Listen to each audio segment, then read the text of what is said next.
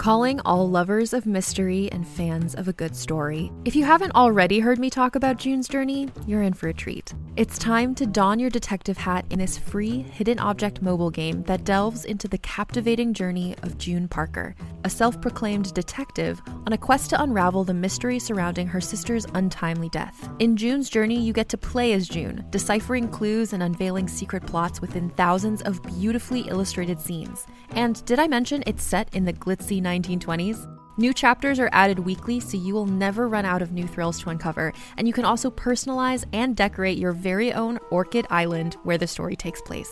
How sharp are your detective skills? Find out when you download June's Journey on your Android or iOS device, or play online via Facebook Games. Your detective journey awaits.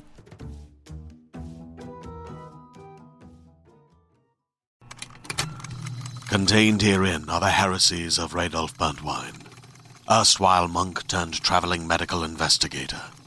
Join me as I uncover the blasphemous truth of a plague ridden world that ours is not a loving God, and we are not its favored children. The heresies of Radolf Burntwine, coming January 2nd, wherever podcasts are available. This week's episode of Please Advise is brought to you by Loot Crate. Are you looking for the best geek gear, houseware, and collectibles for this holiday season? Maybe not for yourself, but for the geek in your life? Look no further than Loot Crate. Loot Crate offers a range of pop culture items for less than $20 a month. And this month's theme is Revolution. Fight the power with December's Crate, featuring items from Assassin's Creed, Mr. Robot, Firefly, and more. You've got until the 19th at 9 p.m. Pacific, that's just in time to get it out for the holidays, to subscribe and receive that month's crate. But when the cutoff happens, that's it. It's over. Make sure you go to www.lootcrate, L-O-O-T-C-R-A-T-E dot com slash malls, M-O-L-L-S, to save $2 on any new subscription today.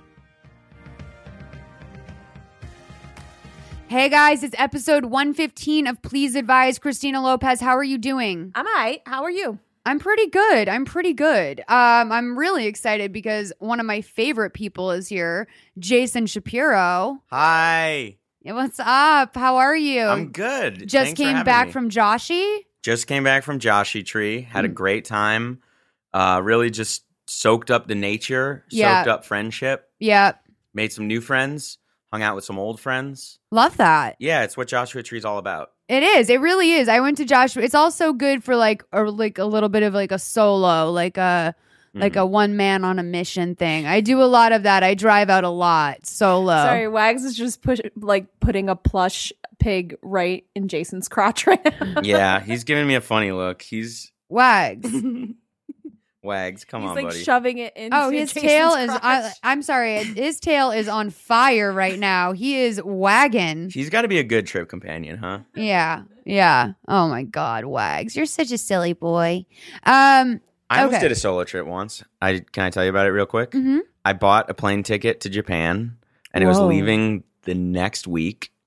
And I started to plan this Japan trip for myself. And then I got too scared and I returned the ticket. I have to say that one one of the few places I'm nervous to travel alone for some reason is Asia. Yeah. Because even though I know they speak English for the most part, it's just so foreign to me. yeah. Like I can almost deal with going to Africa alone more than I can deal with Asia because it's so overwhelming. And like that's also a really intense first trip alone. I had I had done like a couple of solo weekends at the Ace and stuff like that before I went to Europe alone, which, you know, like by the way, do that. At some point in your oh, life, do I'm going like to. you know, Yeah. Japan is pretty hardcore. Like that's like trying to just run a triathlon without or you know, do a triathlon without training. It's like very it's Yeah. very intense. yeah, I I mean I I di- I wasn't too scared to go to Japan by myself. It was more I chickened out with um, planning a trip across the world in one week. I was just like I can't plan this adequately in a week. Yeah. So I've got to postpone. But my Airbnb dream list is a really important thing to me. Like it's very important. And there's um a place in Thailand that you can get for $86 a night. That's basically a fucking mansion with a beautiful garden and pools and fountains. And it's $86 a night. And I'm like, I wouldn't even need to leave the house. Like I would just like chill in Thailand, like at this amazing place. Amazing. Um, yeah. yeah. So I, I've thought about doing that before too, but I've been uh, blowing it on domestic travel. I've been doing all this domestic travel lately. I'm going to Austin next weekend, which I'm really excited about. Hell yeah. Uh, Weird. it will have. This will be. I the trip would have happened by the time this airs, but we're, we have done or will do a meetup um in Austin at this place Kitty Cohen's. It's going to be really fun, I think, because there's a lot of Please Advise people in Austin, so Yeah. it's cool. And Houston is only a two hour drive, so So that will have happened by the time. yeah. All right. Well, thanks for coming out, everybody. Thanks we for had a great out. time. We had a great time. Gina, you were great you were so turnout. weird. Oh, Love you, Frank got too drunk. Frank got way too drunk. I think Tri- Frank was drinking pretty heavily before he came. Yeah. Yeah. I I'm think glad that we called him an Uber. That yeah, that was nice of us. Actually, no. This is fucking nuts. There's no Uber in Austin anymore, which is crazy because, or Lyft, which is crazy because it's one of the most techie cities in our country. Um, there's so many startups in Austin. And the reason why is because Austin wanted Uber and Lyft to fingerprint ha- all their drivers so that they would have fingerprints. And to be honest with you, I don't see why they, they absolutely should do that. They Definitely. absolutely should do that. If you are responsible for someone's life, you should be fingerprinted. The same way if you if you own a gun, you get fingerprinted. And I um I guess Uber and Lyft were like, fuck no, we're not doing that. And now they're starting to regret it because they're losing more and more cities. Houston is about to pass the same law. There's other cities that are considering it. But you know, they have so many issues with safety that are active. They're in the news. You hear them. I mean, for a really long time, I think we were like, who's going to be the first like Uber rapist? You know what I mean? Because we all knew there was going to be one. And now that they have so many people that have been in the news for situations like this, they should be, be fingerprinted if they're an employee that comes through an app. Absolutely. Your life is in their hands, and especially when parents will get Uber for their kids. Uh-huh. Like I know that's happening Oh, a lot of the time, and so yeah, you just gotta be safe. And so Uber, Yeah, Lyft, I mean, I think they get around that kind of loophole because their their drivers aren't technically employees. Uh, well, yeah, yeah. they're Tr- partners. But I, I know, and, and and it definitely is. But like, I almost wonder to myself, why wouldn't they want to Yeah. do that? It's it what are you hiding? It would cut back on so much of what they're doing, and I think maybe they maybe they don't want to deny felons a job. yeah. Maybe they don't want to do that. But it's like I don't think that they wouldn't hire the person if they're a felon. They would just be the benefit of their prints being in the system or something. Okay. Well, their prints yeah. are probably already in the system if that's the case. But Well, Uber and Lyft, I'm not trying to drag you through the mud. I'm not trying to call you out too hard, but finger those drivers. finger them, dude. Just yeah. finger it up. Yeah. You got to get those drivers fingered. We got to get their fingers in the system. and yeah, blast them. Just just finger blast. Okay, cool. Well, you guys, um, Jace, what what else is new in your life? Do you have three reasons why you're qualified to give advice today? Yes. Um, what's new in my life? Um, I haven't seen Arrival yet, and that's kind of top of mind. Want to see Arrival? What's that? Uh, it's a movie about aliens with Amy Adams. Um, okay, okay. Yeah. Uh, I forget the director's name. It's Denny, Denny something, Okay. and he he made uh, Sicario Okay. and Prisoners. So Okay. great director. Um, I hear it's a great movie. Um, would like to see it. Just haven't had the time yet. So, so that's a reason why you're qualified to give advice. no. That's just what's new in my Oh, life. oh, okay. That's what's new in my life. Oh, okay. Um, it's screener season, which is really exciting. But that said, I do not understand it. I don't know. The Meddler came, but then like two other movies came, and I don't know what the fuck they are. Like, never heard of them, never seen them. Unclear The on why Meddler, they are. What is that? The Meddler is really good. Okay. It's um written by Lorene Scafaria. It's Susan Sarandon and um Rose Byrne, and it's basically um it's so cool. They shot the Lorene directed the movie as well, and they shot it. I asked her, I DM'd her because I was like, dude, is that your house? They but they shot the movie in her old house. That's so it was like Wow. wild. And it's basically based on her life. And um it's it's a really endearing movie. Like I suggest every mother and daughter watch it. I think that it's it's like just such a good character driven movie and such like a really good dynamic and i there was a scene that i like really really related to and um when i was asking lorene i was like what was the scene? I forget. I don't want to spoil the movie for you guys but it's rose byrne is having like a meltdown on her mom about something. And um there was a line in it that i just was like yeah. Like that summarizes my entire plight as a human being as like being like a woman who's a writer who's like a you know like has to be family orient uh, like has to have family in their life but also like wants to find love and like wants to have options and wants to you know like it's just it, it was everything. Because like it is Yeah. it's a complicated business to be in. It's a complicated world. It's it's a strange city and like she just nailed it on the head. And i just i think that most people had probably commented about how fantastic fantastic Susan Sarandon was. And if you want also to sorry, I'm being a, such a meddler head, but um I'm a middler head. Midler head. Okay, cool. Midler. What's Yeah. that? Oh, oh, Bette Midler. I'm a middler head. Oh, yeah. okay. I was like, or are you saying like Hitler with an M? Like, I don't understand. Okay, I was like, that's weird. Um, that would be their ship name, Mussolini and Hitler, It would be middler. Midler. Yeah. Um, anyway, sorry. No, I mean, I don't know why I had to say that. Anyway, um, okay. If you go online, you look it up, there is a sizzle that she did to sell the movie, and it's basically she used her real mom, wow. and it's really good, and you can really see it, and also you see how fantastically. Susan Sarandon captured this woman and how great Lorene did writing her. Like it just was really cool. I'm so watch that. yeah, you should Sounds watch great. it. Meddler. So I have a mom and I have sisters.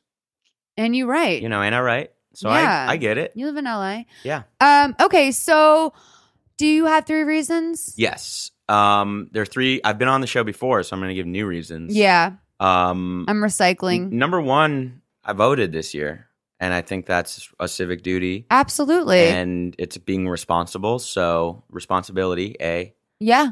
Um, Is this your first year voting? No. Oh, okay. No, I I voted. Uh, yeah, I voted in like three presidential elections. I think.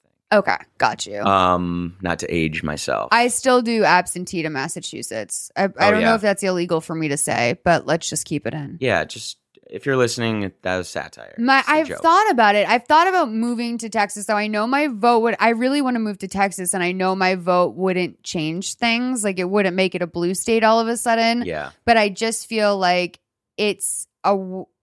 My vote is almost like it's wasted here Yeah. because in Massachusetts it's always going to be a blue state, very liberal in Massachusetts. In California, samesies. Yeah. So it's like my vote. I mean, you know, there All are parts of here. it. There are parts of it that are a little bit red for sure, very red. Um, but I just feel like my vote almost barely counts Yeah. because it's gonna. It's always about the electoral college anyway, hmm um, which should be dismantled. Yeah. Um. Anyway, Well, number two, uh, my second reason is I was bar mitzvahed at age 13. nice. So that means um, my rabbi saw me fit to be a man. You're a man. Yeah. Yeah. And so, and I memorized a lot of stuff for it. Does the rabbi reject anyone? Is he like, you're not a man yet? Um, I think if you can't read your Torah portion, or yeah, if you just don't do all of your studies, then yeah, you can't have a bar mitzvah. It blew my mind going to bar mitzvahs and watching my friends read Hebrew. I was like, how are you doing this? Yeah. Like that is been like you're speaking almost fluently, and I know you're just reading off a page, but um, there's so many pronunciation things in Hebrew that are not what they look like on paper. They're so wild, it's yeah. yeah, you have to memorize like all of these like punctuation is so weird in Hebrew. You have to memorize like all of these like note changes and there's like certain symbols to let you know like where to sing and it, it's really it's it's cool.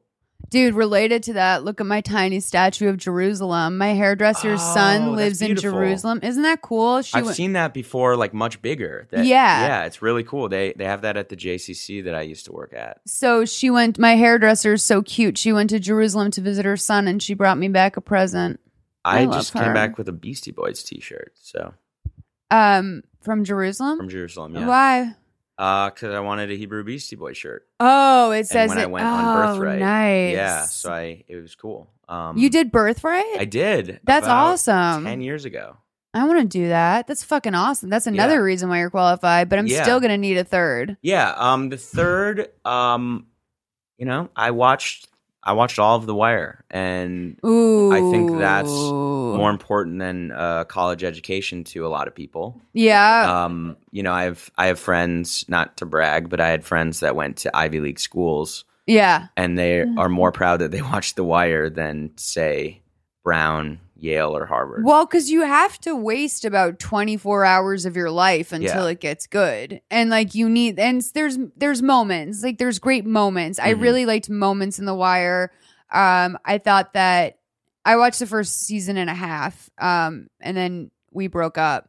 Um but it was like yeah, not you and I, uh the person Yeah. I was watching it with. But like it was it's it's uh whew, you know, it's Hard. it's it's hard at first. I um it's so real to me too. Like I think that those things are so real because you know it was based. I mean, I guess I I heard um that the guy who wrote The Wire would actually bring in a lot of Baltimore cops. yeah, well, he was a reporter first, I think, and worked within the police system. Yeah. Yeah. So um pr- p amazing. Um dude, do you want to just take our calls? Let's take calls. I want more calls than ever. I have advice to give. You do? Yeah. Okay, cool. Hey, Malls. So I'm 28 and I live in San Diego. I had a crush on a restaurant owner who's 31 for about a year, but he had always had a girlfriend.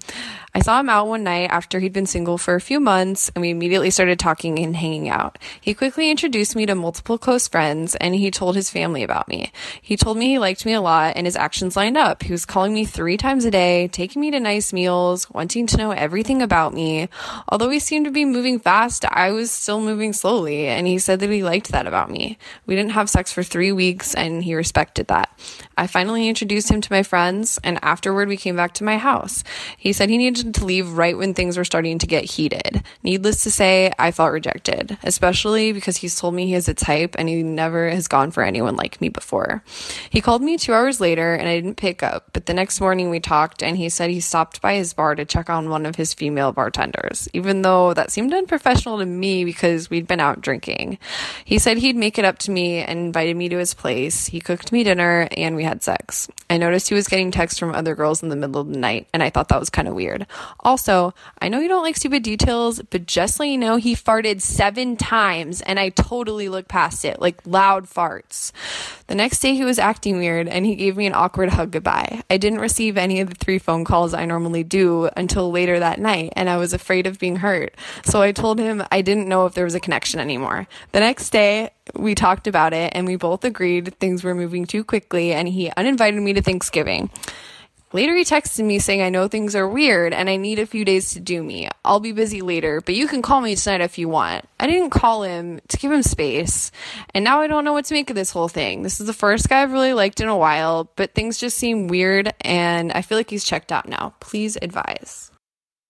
So I guess he farted in his sleep. That was a little update Christina had. She forgot to say that. By the way, I have to tell this caller, um, wow, you talk very fast. Like I like six seconds in, I or like 30 seconds in, I told Christina, I'm like, stop. I was like, I need to tell you already. I need to listen to this three times. So I'm gonna have a lot of questions. Uh Jason's probably gonna fill that in. And by the it. way, that farting detail is not the kind of stupid detail I hate. The details that I hate are like when someone's like, she yelled at me about picking out wedding invitations. Like Yeah. that is like, and when it, when it's such a small, when there's so much other evidence that supports that she's the she in question is Yeah. a lunatic. I want to address the farting real quick because I I think that uh, she said she was 28 and I'm 29, close in age. Um, but the way she kind of said he farted seven times, it was as if it's a understood thing that that means something to all of us. Like, Right. is there something in pop culture or maybe some book that I didn't read that says like if he farts then this? Um, I think that the kind well, first of all, it was in his sleep, so the rule doesn't really apply because it's not like he was consciously being ripping one in front of you, but like You can't get mad at someone for unconscious farting. No. um I you know, my girlfriend Marissa has been she's talked about this a lot. She has been with her boyfriend for 10 years, they're getting married and uh he has only heard her fart once in the entirety of their relationship and she was mortified and like she was like I, you know a lot of women just don't like they I, I mean like i'm like that in relationships like i'm never ever like i'll, I'll burp yeah. but like there is no way like i don't know what i do i don't know if i go to the next room i'm a big denier do you Mhm. know what i mean but now there's this precarious situation no no no that's Oh. the thing is that there, there's a precarious situation because wags is rotting from the inside apparently Oh. and he farts constantly and it's toxic. And like i had someone leave my house the other day and they were like by the way just so you know that's not me that's been farting. And i'm like oh are you saying that? So you're saying that you think it was me? I'm like the dog it's the dog. He's Yeah. like rotting from the inside. Like That's that old excuse of blame it on the dog. Yeah. no i'm living it now. He Yeah. farts 24 7 he'll probably fart. I started making his own food, um, which is good. That's helped a lot. But I think he might have a chicken allergy, and Oh. so, um, yeah. That's so sad to be allergic to chickens. I mean, look, he's gonna have duck. He's gonna have turkey. He's Yeah. still gonna get his stuff. I'm not making him a vegan dog, Good. but um, good. Um, but let's get to your question. So when I was um a little bit younger than you, when I was like 26, I was set up with a guy who was exactly like this. Like on our second date, he called his mom on Bluetooth in the car and was like, "Mom, this is Molly," and I was like, "Hi," and and like immediately introduced me to his friends. His friends really liked me. They were like, "This this girl's cool. She's funny. Like she's this this one's good." And like it was like that sort of thing. We were going to parties together. We were out in public together. It was definitely a thing. Um and then we just kind of stopped seeing each other and um he very very quickly got a new girlfriend. And it was weird because i felt like no emotion about it in a way. Like i was kind of over him because um unlike you i was really turned off by a lot of this behavior. And um you know especially the introducing you to family really quickly. Um i've been in situations where that was totally cool and i like really liked it. But for the most part that is a i think that meeting someone's family is a very special thing Yeah. and I have only brought one boyfriend home from LA ever. And I'm uncomfortable. Like when I'm, I've dated guys, I've gone home with guys before and a couple of them. And I felt guys take girls home much more easily than girls take guys home. And I felt, I said, you know, I remember being in a hotel with one of my boyfriends and saying, like, I thought you said our relationship was very special. And he was like, It is very special. And I said, Well, what is very special about me being the fifth girl you brought home? Because that doesn't feel very special. That feels like this is pathological. Yeah, and this is like it, your routine. Um, yeah, it's I, I what I felt like listening to that caller is that I think they just, like she said, moved a little fast, and I think it's really tricky early on in relationships because if you're spending a lot of time together early on and you know you're intimate in whatever way and you're texting a lot there is that like you can kind of have like a shortcut to like intimacy. Yeah, and and here's the thing is that waiting 3 weeks like is okay, cool, but like that implies to me the only way that that's like wow that's impressive. She waited three weeks is if you guys were like going fast and furious. Because i like i if, if i'm dating a guy i can probably go out on one date a week with him. If it's and if it's and even if it's exclusive i can go on maybe one date a week. It might take me like two months to sleep with a guy. And so that implies to me if you're like wow three weeks um that you guys were hanging out all the time. And I had a guy that I dated that we just were we were hanging out um 6 days a week. And I said, it's hard to improve on six days a week. I said, there's no Yeah. building anything from there. And I said, so to me, I feel like you and I have to see each other maximum three to four days a week because we're just together all the time and we don't really know each other. And like, this is the new stage of the relationship. And like, we had already kind of turned into like an old married couple. And like, I remember saying this to him because I had basically said to him, like, I want to go out to a dinner. I want you to dress up. I'm going to dress up and I want to like go get a reservation somewhere and go on a dinner. Like I don't want to eat fast food. Like I don't want to eat at some place with community tables or whatever. I I want to go on a fucking date. And Yeah. so that's that's another thing too. That reminds me actually of something that stuck out in the call to me. I, I feel like she said, um, instead of saying like they started dating, she said they were hanging out. And I think that's this new weird thing that is really bad for dating and relationships is when people get together and just start hanging out all the time Right. and like not going on dates, you know, stuff like that. And you know, I I I hate to like name check something so stupid like Netflix and chill, but I think that's like the culture Yeah. for a lot of people, and it's really like harmful to relationships and like you said, building something. And like, let's be real, like Netflix and chill is not exclusive to this current dating climate. It's always been a thing. Like everyone knows since, you know, since I was a kid, since my mom was a kid, come over and watch a movie means we're hooking up. Mo, we're there's Like- gonna do. It's gonna be like that makeout party at Gia's on Full House. Absolutely. By the way, Jason and I are thinking about starting a Full House podcast. If you guys are interested in that, once Mother May I Sleep with uh once Mother May I Sleep with podcast is over, which will be soon. See, there probably is going to be a season two of it if we get the funding. Um, but um, Jason and I were thinking about doing a little bit of a Full House would- moment. it would be fun. And I think if that's an idea you like, maybe tweet to us with some words of encouragement or even like a congratulations that you you're know what to I'm thinking? this. I've been crowdfunding for emotionally broken psychos, and people are like into it.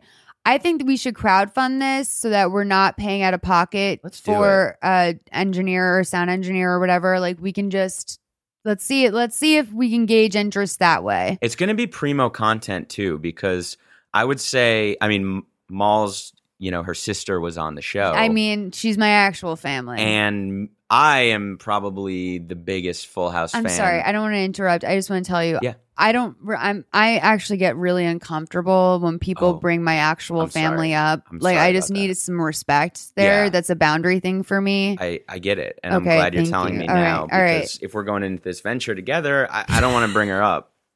Because she's my family. Yeah. And that's, you know, what's. It's just I'm not even gonna say untouchable for me. Like you Yeah. can't even really touch my family. Exactly. So- I would never. Um, but all I was going to say is that um, I'm the foremost Full House fan, and like I'm like kind of like a wine sommelier of the Full House extended universe. You I like to call it. absolutely are. You Yeah. absolutely are. I'm looking at a beautiful picture of Steve that you gave me. Uh, that was signed by the actor who played Steve. Scott Weinger. He. I haven't met him yet, but I I worked um, with his wife Rena, who's awesome, and so I got some signed pictures from him, and uh, he seems like a great guy. If you are listening, Rena or Scott, I really really do want to meet you, Scott. You And- seem like a totally super cool, chill dude. Well, maybe if the podcast takes off, he can And be Scott, a if things don't work out with Rena, I'm single. I would um no, I Yeah, just things I, are going great with them. Okay, fine. Um I did I bring up your fam a little bit? You seem tense. bit. Okay, Little sorry. bit. I don't want to I don't I I need to learn my own lessons and I need to take I just no. I Little need to bit. treat people the way I want to be treated. Thank you. Um okay. so does it seem like she,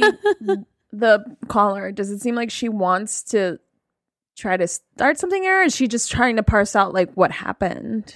Well, she didn't seem that affected by it emotionally. She was just kind. I mean, maybe that's her. St- you know, maybe um, she got excited to be calling, and you know, just maybe practice it a little bit. Maybe this is just not that big of a deal to her. But I didn't really sense that this was that troubling to her. So I think maybe it was that she's looking for answers. Um, also, like one of the easy answers is guys are just really stupid sometimes. And yeah, I mean, I'm not getting a lot of great things here from him. Like, lots of girls texting him in the middle of the night, showing up to his own restaurant drunk. Like, there's some things there that it's like, you know, you can make some exceptions. You can also factor in personality. That's a huge thing in this dating climate. And I'm sure maybe San Diego is very similar, but you have, you deal with a lot of intense personalities in LA and, um, personality types. And so, um, you make allowances and the, like, those are some really big red flags. And I think that, the especially the come meet my family thing and then uninviting you to Thanksgiving. Other girls are texting. Like, do you think there's a chance he's not bringing another girl to Thanksgiving? Because I don't really think there's a chance Yeah. he's not bringing another girl to Thanksgiving. I really I care about all of my callers and everyone in Please Advise Nation, and I have to tell you, girl, I really don't think this is the guy for you. No, this Like- same Prince Charming. This is just, you know, Prince guy. Prince dude. Yeah, it's he's yeah, I mean I don't even want to call him Prince anything cuz No. cuz Prince RIP like so good. Yeah. Um but no, I just I think that you need to uh, unfortunately it may be painful whatever. I wouldn't be surprised if you guys fuck a couple more times like when you're drunk or whatever. But um I think you got to move on. Ditch the loser. Ditch the loser. All right, let's take the next call. Hey, girl. Um, I am calling with an update from like forever ago because I called about dating a guy who was on Millionaire Matchmaker. It was not a troll, but after I called, I literally had a freak out because I am such a monster person that I cannot handle that I even like had called in and like I I mean just got emotional I guess. That's not even emotional though. I don't know what my deal is. Um, but I was just listening to you guys and I got emotional just hearing your feedback because I did go out and I like talked to the guy about it. We tried to date for a little while and then I like and we did use condoms, I promise. Anybody who's gonna fly a girl out, just I don't know, I didn't want to know what he was doing when I wasn't there.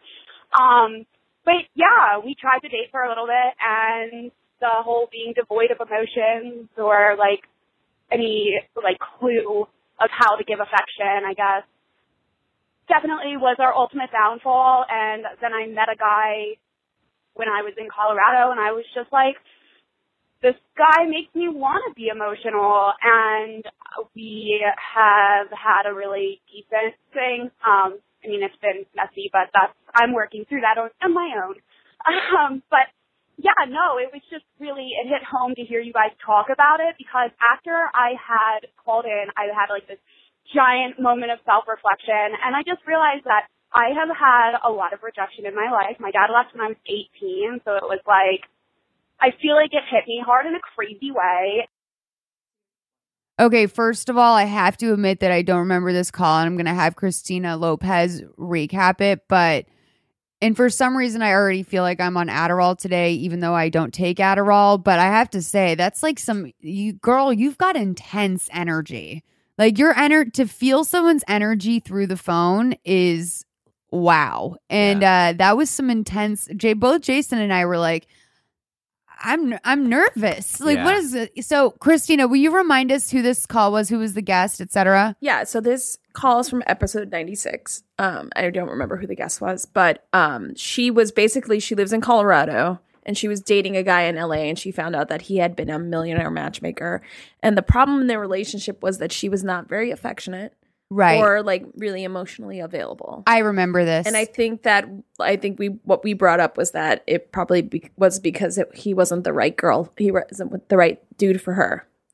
Um, and so like her call got cut off, unfortunately. So we don't really know ultimately the question that she was asking. But Yeah. I think we can kind of parse out some advice for her. Ditch the loser. um, I no, no, that's not my advice. I think it's good that you, uh, you know, you're having a, a nice self realization. I think that that's really important. Um, I think that, you know, um, I'm I'm proud of you for that. I think that also, girl. I mean, I don't know if it's meditation or what. Like, you got to harness that energy because it's powerful. Yeah, I, I just took a Clonny. Uh, you did? No. Oh, okay. I was like, oh, I have some. I want to take one too. Um, Clon clons. uh, clon clons but like i yeah um i think you know i think it's good i think that it's really good that you're self-aware that you know this is has some psychological stuff to it. I hope you're in therapy. I really think everyone should be in therapy and i'm not just saying this because they're a sponsor of the show. Give talkspace a crack. Like i'm not kidding you. I've been thinking about signing up for it myself because i do see i see two therapists right now. I'm doing hypnotherapy and i'm also doing um emdr which is like uh trauma therapy.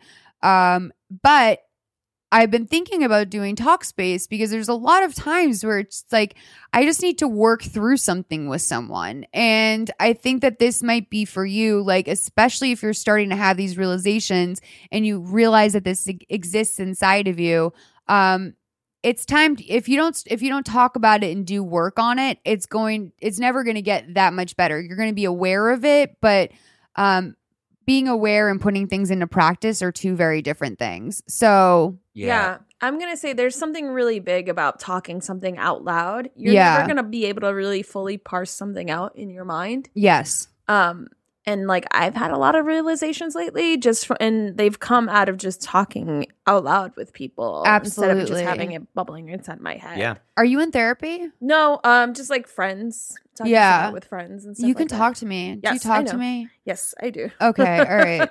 I don't know. You know what I'm talking about, but I'm being vague about it. on christina's the a show. silent warrior um I But like yeah, when people but I suffer in do- silence. I do want to go into therapy. It's just a matter of budgeting it out and stuff too. Um, so I feel like people's pain who can't really um be able to afford the help that they need, but um, you know, did you hear jason say i like it when people suffer in silence I do. I think it's dignified. you're crazy No, I'm kidding. I'm kidding. I a lot of time I'm not currently in therapy, but I am a big advocate of it. I want a nice therapist. Um, but I I often when I'm not like talking through issues with my friends, I often just start writing and Mhm. just in a notebook.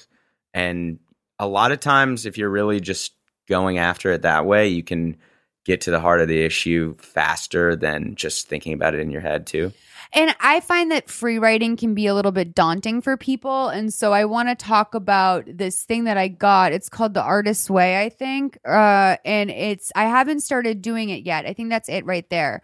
Um, but my friend Laura did this and she told me about it. And it's called um, The Artist's Way. And I don't think you need to be a- an artist to do this, but it, it basically is a course in, in free writing. And you, have a diary and you write three pages every day when you wake up. And it just like it's good for the brain. It's good like you know when you first wake up you have so much clarity.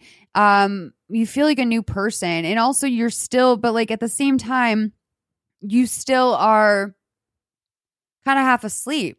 So like a lot of real shit is coming out during that tapping time. into a different part of your brain possibly. And just not really having all the all the walls up that you get you know when you drink coffee or when you know when you're just starting your day and really guarding yourself up. And it's a creative ener- it provides a creative energy like a pulse kind of in your life that's this good a good start to the day. Yeah. um i want to say something out loud just so i can be held accountable. I was doing i was doing guided meditation for a while. I got an app called uh, headspace Uh-huh. and i just stopped doing it. So Oh, i want to do it again. Okay. So would you, know, like would you like to do like a weekly accountability call? That would be great. If somebody would just tweet at me. I'll do it. Thank you. Okay. Well yeah, Yeah. but someone can tweet at you too. Just say, just like a a, a little pep. Just hey, you can do it, JC. j go for it. d shapiro? At JD Shapiro. Yeah, just say go for it, Shapipi. Stuff like that. Okay, cool. I think you're gonna get a lot of that. I we get so. calls people who are just like, "Hey, I just went to call and say I love Jason Shapiro. Bye." Um, people love you. Thank you. I Yeah. love them. Um, You love people. I love people. I love. Well, first of all, I love my fans. I love my fans too. My Mal's fans- Army. My fans are. uh They actually live together. My two fans live together in Minnesota. They're Mary Jane and Skip Shapiro. So um, I what love do you? my fans. What's your fan base called? uh Yeah, I think the PP heads or PP heads. That's yeah. very good. Yeah, That's really good. I got two. Yeah. my, parents are big time PP heads, and they're they're Shapiro's themselves. All right, let's take our next call. Thanks again to Loot Crate for supporting this week's episode of Please Advise. Girls, guys, I know you're out there wondering what the hell am I supposed to do for the geek slash gamer in my life? I like to listen to an advice podcast and then sometimes talk about my feelings and reality TV. I know, I'd be at a loss too. That's why I'm single. Seriously, just to avoid situations like this. But right now, look, here, you're in a relationship with a gamer and you need to do something. And that's why I recommend Loot Crate. Every month, there's a different theme and new exclusive items you can get only with Loot Crate. And this month's theme is Revolution. Fight the power with December's Crate, featuring items from Assassin's Creed, Mr. Robot, Firefly, and more. You've got until the 19th at 9 p.m. Pacific to subscribe and receive that month's crate. But when the cutoff happens, that's it. It's over. Make sure you go to www.lootcrate.com slash molls. That's www.lootcrate.com slash M-O-L-L-S to save $2 on any new subscription today. I think I have to deal with this problem in the next 12 hours, so y'all can't help me. But this is a an update on something I emailed you guys a year ago. A year ago, I stopped talking to this girl who'd been a friend of mine because she's just like toxic and narcissistic and like shows signs of borderline personality disorder, like quite genuinely. I don't say that like it's a funny thing. Like I genuinely think she does, and so does her mother. And um, she tried to contact me twice this year, and I never answered. And last night she sent me one, two, three, four, five, six, seven, eight, nine, a dozen text messages. She called my phone at midnight and left a message. She messaged, uh, she messaged me on Tumblr. She sent me an email, and she promised that she would keep trying to contact me and anyone who knows me for years to come. Um, and in all of these messages, at no point did she like genuinely apologize or demonstrate empathy or compassion or just do anything a normal person should do. So I think mm, I'm gonna have to just block her on everything or just call her to like blow up her life by screaming at her and then block her on everything and maybe get like, I don't know, like a restraining order or something. I don't know. This just seems like the kind of bullshit y'all could really just like unwind for a long time and I can give you more details if you want it. It's just Oh boy, I'm dealing with an emotionally broken psycho. Go listen to Molls' other podcast called Emotionally Broken Psychos. Bye, y'all. Okay, first of all, thank you for plugging my podcast for me. I love that. That's Smalls Army always comes out. I mean, I'm just so proud of them. PP heads too. We're loud and proud. Do you think he's a PP head? Uh, I don't think he is. He will be though. Yeah, After total, this app, he'll total be a major, head. He'll be the third PP head. I'm gonna be honest. I'm gonna be honest with you. It's you're not gonna get a rest- you will not be granted a restraining order for this. Restraining orders are very very serious, and they take and they do not hand them out lightly. There are so many things that go along with uh, restraining orders that.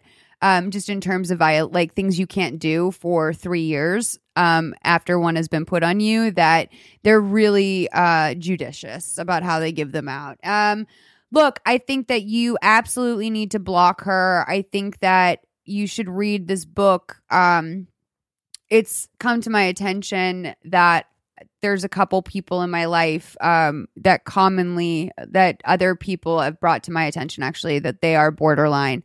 And it's the most toxic confusing relationship in the world. Um, and i understand what you mean. I know you know for those of you who don't know borderline personality disorder is a fairly new term. It's a fairly new diagnosis. It's also one of the most difficult mental illnesses to diagnose. And it's also very very difficult to treat. I read one um thing about it that i read this book. It's, it's that's fantastic. Um it's called i hate you don't leave me. And it's basically um you know borderlines have a severe fear fear of an irrational fear of abandonment. Um, but all of their behavior drives them to be abandoned. Um, and you know they have issues with substance they have issues with food um, they it's just it's it's really intense um, you know, and I, you know, sometimes I wonder myself, I'm like, am I partially borderline? Like I have a lot of that shit going on. But um I don't think I do because I know people who actually have it and that's and I'm not like them. Um but hate I hate you don't leave me is a book you should read.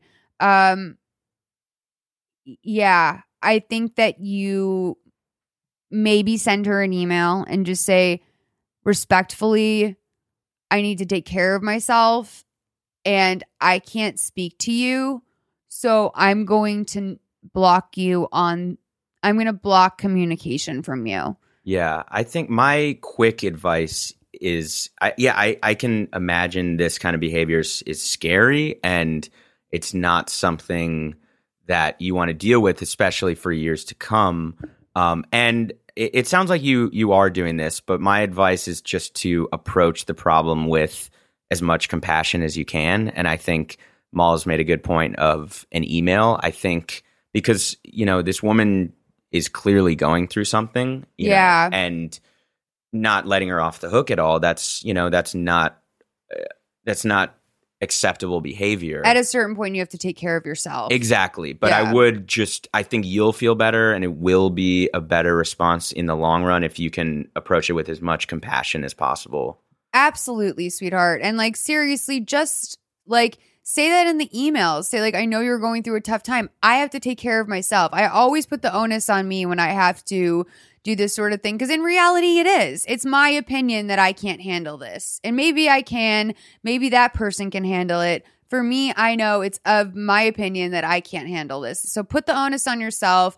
And then, um, you know, uh, more than that, I, oh, wait, what did I want to say? Sorry, my non Adderall brain is so ADD. I forgot what I was going to say.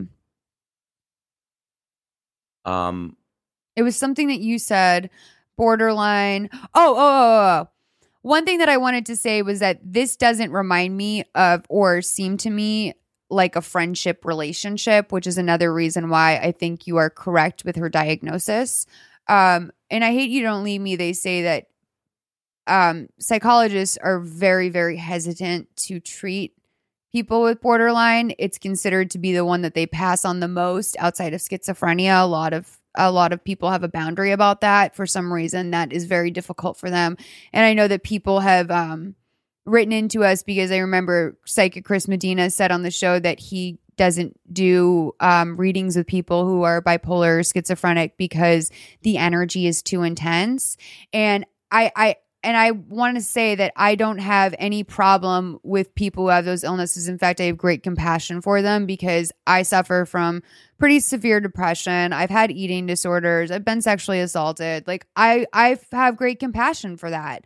Um and so I I just want to say that like she's treat I've treated like a boyfriend like that. Like after a bad relationship breakup, I'm like I'm going to call you and I'm going to call you until you fucking answer and give me some answers. And I'm going to go through back channels and I'm going to try and find a way to get to you because you can't ignore me, motherfucker. We were in a relationship. Um, she's treating you like a boyfriend. Um, and that's a really unhealthy behavior. And I wouldn't say that it's healthy to do it in a relationship either, but it's semi warranted. Um, it's explainable, it's understandable at least. Um, it's not understandable at all that she is doing this to you.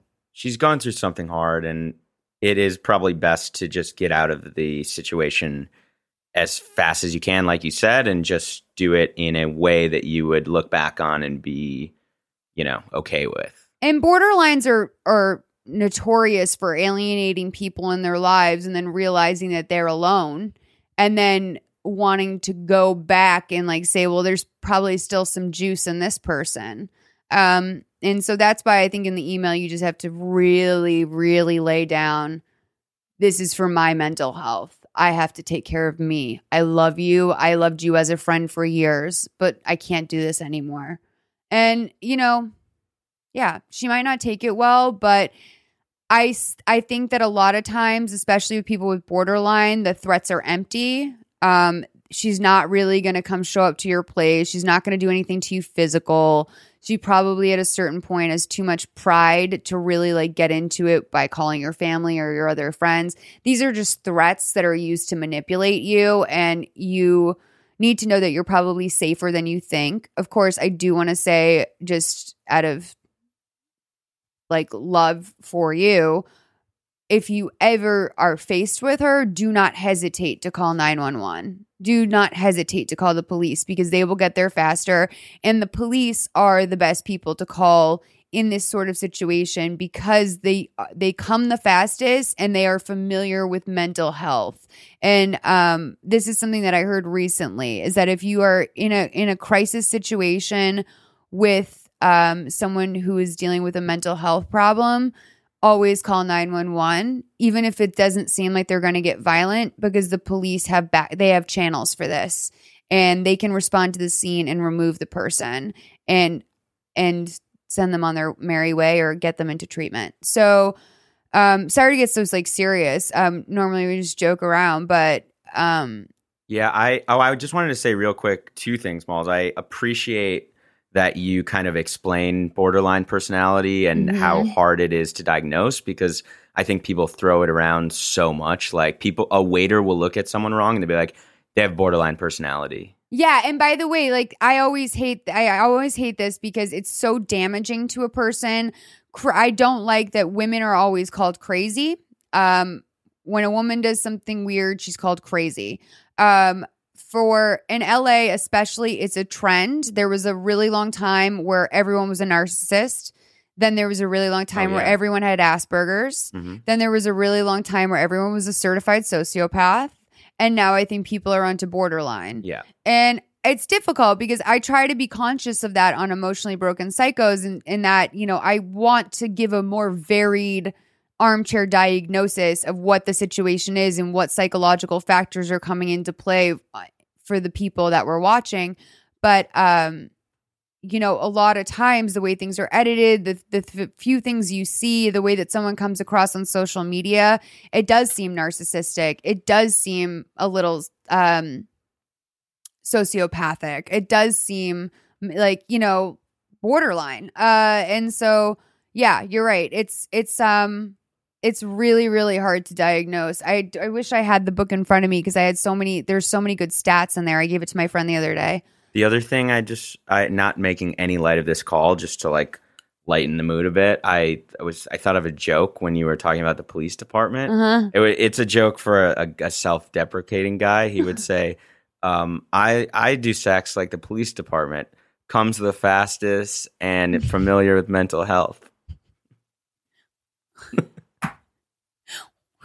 so it's a Wait. self-deprecating guy. Comes joke. the fastest, yes. I do my sex like the police But m- department. mental health. I, what's the mental health I part? don't It just know. it's like just a fun ex. yeah. It's like I like lighten my the mood. coffee, like I like yeah. Yeah. Okay. I do my sex like I do, uh, or like I do my sex like the police department. That would be the start of the joke. All right, let's take our next call. I love you, Jason.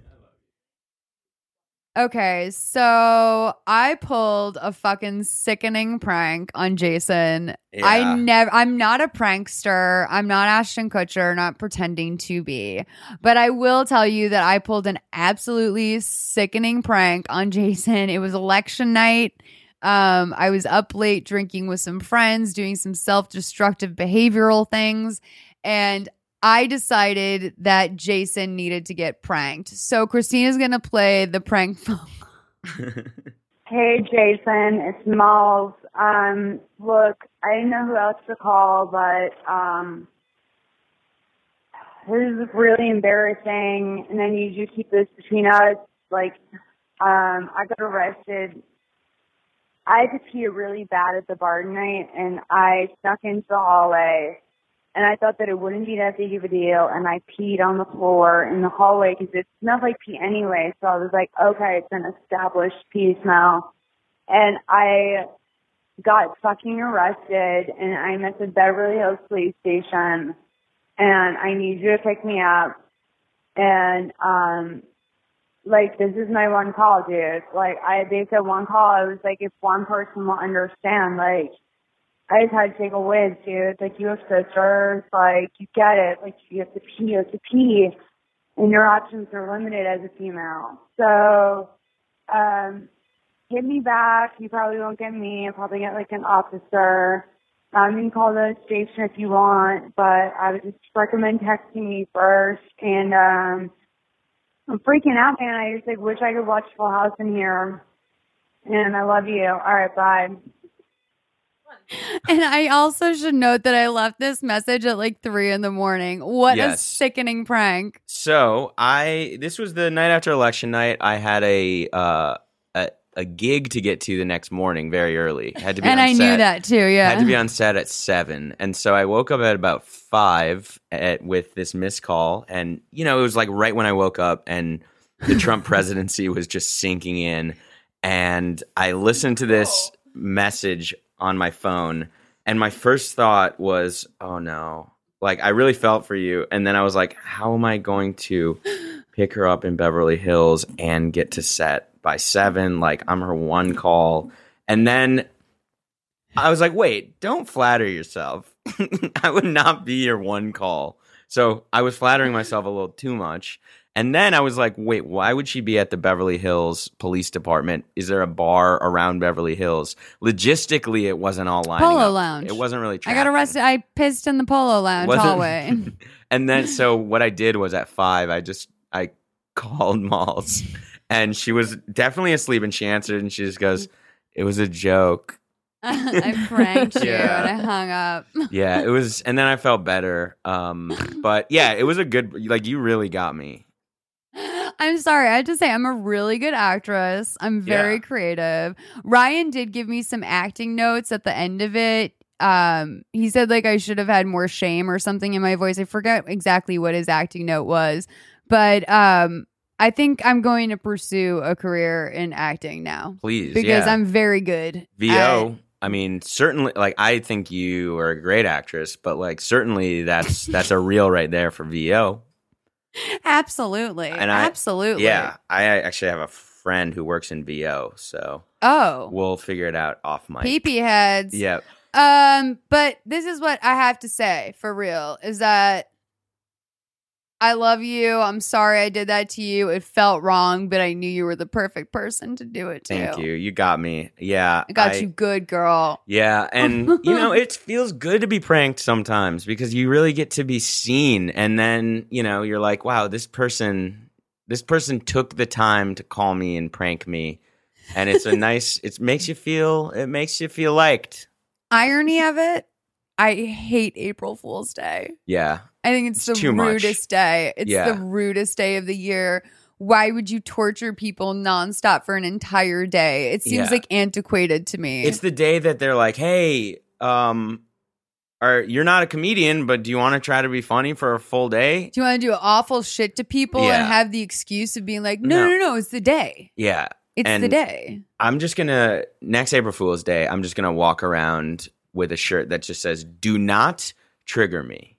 Oh, yeah, very and just kind of put that spin on it, and yeah, put it on the mental health side because because I, I, it's like I Yeah. traumatized you. yeah, do not trigger me, and I think that would actually be a good catchphrase for if for our Full House podcast. Yeah. if my catchphrase is "Do not trigger me." Do not trigger me. Yeah, Yeah. we should both have catchphrases. We have to come Yeah. up with catchphrases. Awesome. Because how rude. Yeah. You got it, dude. Holy Uh, chalupa! That's the oh one on my Fuller House. Lanta. Yeah, Uh, you got have it, dude. Have mercy. Cut Uh, it out. cut it out. Um, what else? I'm sweeping. Did Danny Tanner funny. not have a catchphrase? I just tried to make one up, and it's I'm, sweeping. um, but like that could have been like the Yeah. catchphrases were like pretty good, Danny but like and so DJ stupid. didn't have one either. Um, no, not really. Who? Danny DJ and had um oh my Lanta. Yeah, she said? yeah, Yeah. she did say it. It was like kind of more early on, but uh, But like once in, like after she had her first kiss, she was like, Yeah. "Oh my Lanta," and Totally. then she's brought it back on Fuller House. yeah, and that one's strange. It's like my my Lanta. My doctor she said trying to my say Lanta. Atlanta? Like, well, no, do you remember? Like, my doctor said my Lanta. Like that ad. Like, Oh, oh, my, Lanta. Got it. and instead of oh my god, because Yeah. like also it's Candace Cameron, like she Yeah. probably wasn't allowed to say oh Yeah. oh my god. yeah. She No. doesn't believe in interracial marriage, so I why- don't even like say, you know whether you believe in God or not. Don't say oh my God. Say oh oh God. oh my G Or- just yeah, no, just like because that's claiming, you know, it's not He's your. God, yeah. it's everyone's God. yeah. Oh God, or oh our God. Oh, our God is really good. Yeah, Yeah, you're right. Oh my God is a very selfish sentiment. yeah, it's self-centered.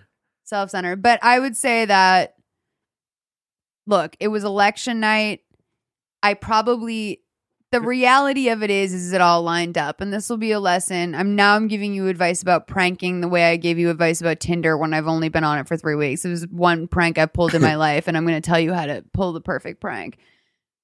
You got to be realistic about that lie. Like And peop- have detail. You had so many good details. I love the nightlife. Yeah. Okay. People know that about me. True. mm-hmm. Um, I can be impulsive. People know that about me. True. Um, it's not. I mean, I would never piss in a hallway on purpose and not Yeah. think it was a big deal. But it's not without like it's in the realm of possibility to an extent. I believed it for a second. Yeah, Yeah, I would have believed that. Yeah. I, I mean, I would have never done that to you. Like, I just know that, like, first of all, I kind of feel like if I had one phone call and I was in jail, Christina wouldn't come get me because she'd be like, "You She did some learn lesson." stupid shit. Like, you Yeah. need to learn your fucking lesson." Yeah, I, I wouldn't call you. PP I'd had- call like I'd call Ed like call Ed, someone yeah. who's terrified of jail, yeah. and and and that he'd come and break me out because he'd be like, "Oh my god." Um, PP heads, I want to hear from you though. Tell me what you would do. What would you do? Yeah. But it was really sweet because when I answered the phone the next day, I was like, "Hello," and you were like, "Molly." That's all you said. Yeah. well, because I thought I was gonna get like Officer like Officer Johnson, who was gonna be like, yeah, she's she's just resting right now, but we've been having a great time with her, and uh, we've been playing cards with her all night. when Don't pick her up. Yeah. Theophilus, uh, um, London, Theophilus London, when he got arrested in New York, the cops took selfies with him. Who is he? Uh, he's an artist. Like Oh, Solange okay. blows him up a lot. Gotcha. And like he's a he's a musical artist. I'm a Oh, big fan of his. A, oh, I just forgot. I knew that. Theoph- Theophilus. I can't say his name right now. I was having a hard time saying Scientology the other day because it was like it doesn't sound right anymore. Like I I wouldn't say it's like Scientology, but like it's Scientology just felt weird Yeah. to me. And then that also kind of drove home to me that like what's a tology? Well, yeah, and well, Theopolis. I was just thinking about. That sounds like a religious city. Yeah. A Theopolis. Yeah. It's a city of religion. A Theopolis. Yeah, that's actually a good it's like a metropolis, but there's a spiritual vibe. hmm Love that. Okay. I'm a wordsmith. let's take our uh, let's take our next call. Hey Molls, hey Christina, hey guest. So I'm calling as sort of a response um, about the last episode and as a sort of prelude into whatever people want to share about their wellness routines on this episode. And I wanted to just comment on holistic medicine and mental illness, mental illness being something that I have personally dealt with in my life, and holistic medicine being something that I've found myself to not be a huge believer on simply because it hasn't worked for me. Um, but I think that my view on it has changed. And I think it's changed partly because of a TED talk that I watched given by Andrew Solomon titled Depression The Secret We Share.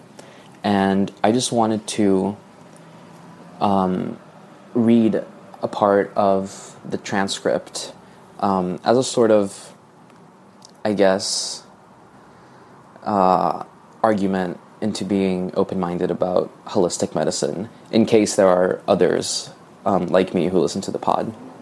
So here it goes. I'd started off as a medical conservative. I thought there were a few kinds of therapy that worked. It was clear what they were. There was medication, there were certain psychotherapies, there was possibly electroconvulsive treatment, and that everything else was nonsense. But then I discovered something. If you have brain cancer, and you say that standing on your head for 20 minutes every morning makes you feel better, It may make you feel better, but you still have brain cancer, and you'll still probably die from it. But if you say that you have depression, and standing on your head for 20 minutes every day makes you feel better, then it's worked. Because depression is an illness of how you feel, and if you feel better, then you are effectively not depressed anymore. So I became much more tolerant of the vast world of alternative treatments. So that was it, and I hope you guys have a great pod. Bye. I have to say, I'm a little bit in love with you right now. Um, Christina said at the end of the message, she said to me, "I just that's it. I just thought it was really beautiful," and I completely agree. It that is a be- Thank you so much for that beautiful, well informed, interesting call. I think everyone should watch that TED talk out there that deals with depression, and I think this has been the mental health episode of uh of late for Please Advise. we have Um, one every quarter. but I will say this. Um, I personally do not believe in holistic medication s- curing depression. Um, holistic medicine does not fix, in my experience, chemical imbalance. And I am not a fan of someone getting on drugs because they had a sad day. But, you know, I've had depression since I, I mean, the first time I was in a bout of depression, I was seven years old. And so it is very obvious to me that this is something that it's like there's, you know, there's just my levels are off. And um, I really suggest that you, um, anyone out there, you should pick up Laura Miller's um, Raw Vegan Not Gross, her cookbook, because as much as it's about raw vegan recipes, which by the way is just great, um, and they're easy, they're not as hard as you would think. Um, she does the book really centers around mental health and Laura's very honest you should watch her series talking in circles but she's someone that's a very healthy person that also deals with depression and anxiety um, and i really really i really am so appreciative of this call because i agree and like look there are certain things that brain cancer absolutely like you know eh, steve jobs you know dicked around for a long time in the holistic medicine space. Um, my grandfather did too, but at, on the same time, at the same time, and so, but it, but my grandfather, you know, we were told that he was going to die in probably six months for fifteen years. And my grandfather had this like miraculous ability to tailor his diet, like antioxidants. Like he started to really, he was just so well researched on that sort of thing. And he lived 15 years longer than he was supposed to. I can't imagine what my life would have been if he had passed um, earlier. And, um, I really, you know, I encourage you to get a good psychopharmacologist and to ask your friends who are on meds say I want a doctor that's not going to put me on shit for the sake of it. I also I have a I have a thing when you start seeing a new psychopharmacologist, I really love the one I'm seeing right now. And the reason why is because he's the first psychopharmacologist I've ever gone to that doesn't want to put his stank on it. Like there's a lot of people that are like you come in you're like, "Okay, I've been on the same combination of drugs for years. I take quintanapine to sleep. I take um uh Wellbutrin for depression or, or well-being and I take um I take half a Klonopin every day. And that really like evens me out. And um I it's weird because like that's also goes to show my anxiety is that like half a Klonopin needs to be there. I've I'm vibrating at a very high frequency of nerves. I will say when I was very into Chinese herbs, it really helped a lot with a lot of things. I think holistic medicine is very good for energetic things. I think it's good for decreasing pain. I think it's good for um a lot of things, but I definitely would say if you're dealing with depression, do not be afraid to go get medicine and do not be afraid to try it out for 2 weeks, 3 weeks, 4 weeks, 2 months and then say this isn't working for me. Um, What I was just going to say real quick, the only thing I thought that was a really great call and, uh, you know, appreciated hearing that. I think the one thing that it left out a little bit is the uh, physical side to depression, too. That, you know, it's not all about, you know, how you, if being happy or sad, you know, how you Right. feel emotionally. there's really there is a big physical element to a lot of people and um so Seroquel ruined my life. I will say that is that it didn't ruin my life forever, but like I sat on my couch for seven months. I couldn't, you know, that was the famous, infamous breakdown that I had where I was pacing in my living room and I called Christina and I just, or I typed to Christina, help me in all caps because I knew something was wrong with me, but I didn't know what it was. And I, all I knew was that that scared me and that I needed to call, I needed to ask for help.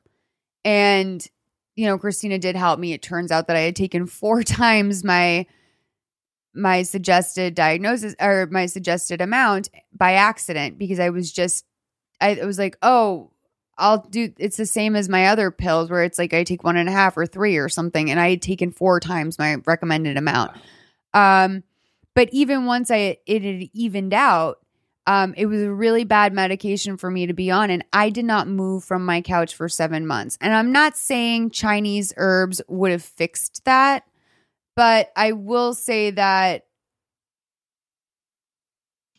it left me it's already hard to get out of bed when you're dealing with depression. Um and when you add on to that you're on the wrong medicine, dude. Like what what like physical effects are you talking about? um i i think the Limp uh, dicks. f- well fatigue Um, no like fatigue and um a lot of times like there's you know from what i've heard and you know people certain people in my life that have dealt with depression it, there's there can be full body aching yeah. you know, aches and pains headaches and so yeah i think it's just um i think if you can deal with anything holistically great but i'm kind of with you that it, you know i don't think either way should be stigmatized I think it's all about the combo platter. yeah you know, in life combo platter. Well, that was episode 114 of 115 of Please Advise. You guys, thank you so much for listening. Um, thank you for all your beautiful, heartfelt, interesting calls today. You guys, the lines are always open. 323 45 wait, 323 Oh my god, why can't 450 7408? 450-7408 323-450-7408 and i want you to know do not snap me and ask if you should at when's a good time to ask a question or should you ask a question. This show does not function without your phone calls.